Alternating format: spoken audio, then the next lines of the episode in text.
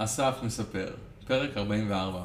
היום זיו איחר קצת למפגש שלנו אונליין, על זה שעשינו פגישה קצת יותר קצרה מהרגיל. דיברנו בעיקר על שני דברים. אחד, מה לעשות בקשר לכסף מהופעות שהוא עשה בארץ והיו כבר אמורים לשלם לו לפני כמה חודשים ועדיין לא שילמו לו. דבר שני, אופציות להמשך קידום ההרכב שלו ועדכון לגבי מה שהם עושים. למשל, כרגע הם עובדים על, עובדים על press kit, שזה בעצם חבילה של יחסי ציבור לעיתונות ולפסטיבלים. גם עובדים על מציאת לייבל, כלומר, יוצרים קשר עם חברות תקליטים שיוכלו לעזור להם בהפקה ובקידום של האלבום. כדי להוציא את האלבום שלהם דרך חברות תקליטים מאשר בהוצאה עצמית. למרות שחלק גדול מהדברים שזיו עובד עליהם נוגעים למוזיקה, אני עדיין רוצה להזכיר לכם שמוזיקה זה עסק. מתוך הרעיונות והפעולות שאני וזיו מעלים בקשר למוזיקה שלו, אתם יכולים גם לקחת רעיונות כדי ליישם על העסק שלכם. אנשים חושבים שמוזיקה זה רק משהו שאוהבים לעשות, או כיף, או תחביב, וזה נכון. אבל בלי קשר, מוזיקה גם זה כמו כל עסק. כדי להצליח במוזיקה צריכים כישורים בדיוק כמו שצריכים כישורים והתמדה כדי להצליח בכל עסק. דיברנו בקשר לכסף שחייבים לו מהופעות שהוא עשה. על מה דיברנו אתם שואלים?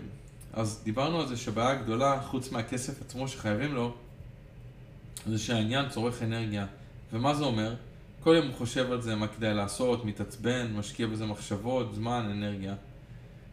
והוא גם כמובן ניסה להתקשר אליהם הרבה פעמים, אבל לא שמורחים אותו בתשובות או שלא עונים לו.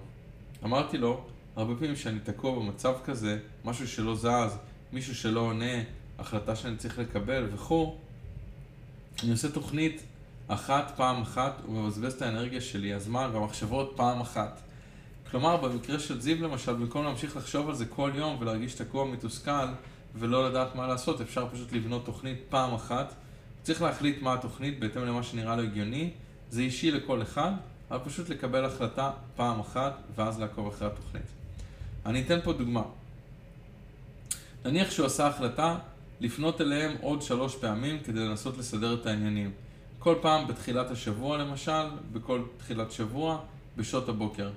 לאחר מכן לשלוח להם מכתב מעורך דין, או ללכת לבית דין לתביעות קטנות. אז זהו, פה נגמרת כל ההתעסקות היומיומית שלו בזה, ובמחשבות, ובלחץ, ובכל הדברים מסביב. פשוט פועל לפי התוכנית.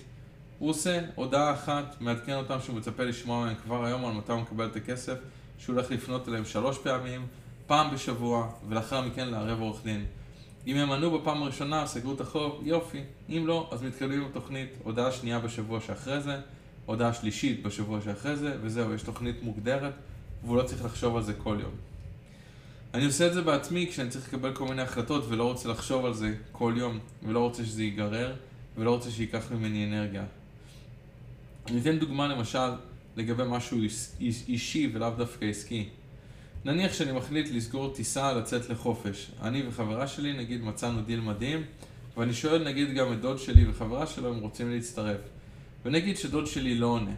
אז אני חושב לעצמי, האם כדאי לסגור את הדיל אולי לפני שהדיל ייגמר, או שאני אחכה אולי קודם לתשובה שלו. ונגיד שאני שולח לו הודעה יום אחרי זה, והוא עונה ואומר, נראה, לא בטוח עדיין על התאריך. אז עכשיו כבר עברו יומיים, מאז שמצאתי את הדיל של הטיסה הזולה, ועדיין לא סגרתי. אז אני חושב, לסגור את הדיל או לחכות לו. וככה זה יכול להיגרר שבועיים וכל יום אני אחשוב על זה.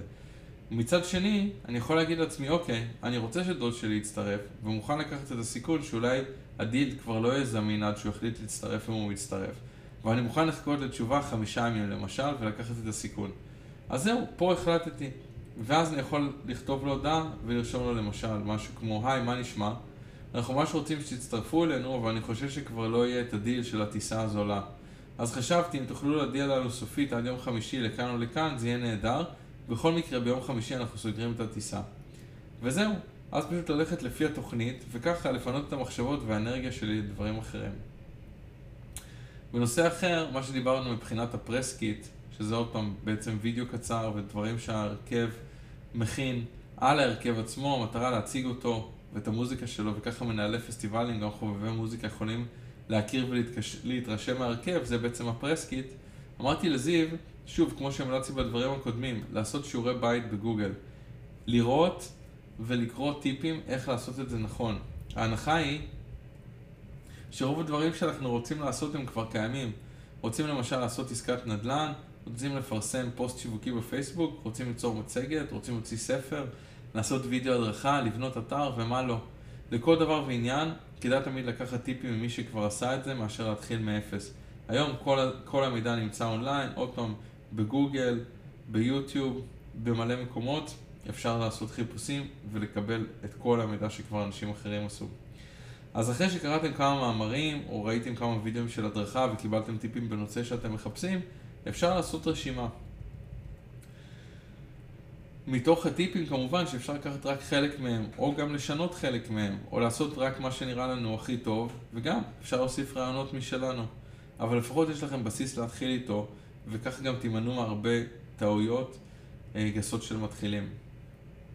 בנוסף, כדאי לבדוק מוצרים גמורים של אנשים אחרים. למשל, אם קראתם טיפים מה צריך להיות באתר, אז אחרי זה אפשר ללכת להסתכל על אתרים קיימים ולראות בהשוואה לטיפים מה באמת עובד בשטח ומה לא. מה אנחנו יותר אוהבים ומה לא. הדבר האחרון שדיברנו עליו היום זה האם כדאי לו לעבוד עם לייבלים, שזה חברת תקליטים, כמו שדיברנו פעם שעברה, אה, אה, האם כדאי להגיש לבית ספר ההוא, ההוא, אולי גרמניה, אולי פה ואולי שם. אותו דבר עם הלייבל, במקום לשבור את הראש אם כדאי או לא כדאי עם לייבל, מה עדיף ומה פה ומה שם, עדיף כבר ליצור קשר עם 20 לייבלים למשל, ולראות בפועל מה הם מציעים, האם יש חיבור טוב וכו', האם מקבלים איזו הצעה ספציפית, ורק אז לשקול אם רוצים לעבוד עם לייבל מסוים, או לא, אחרי שיש הצעות בפועל שאפשר לשקול, ולא רק תהיות ומחשבות. תמיד תחשבו, האם פעולה עדיפה במקרים מסוימים?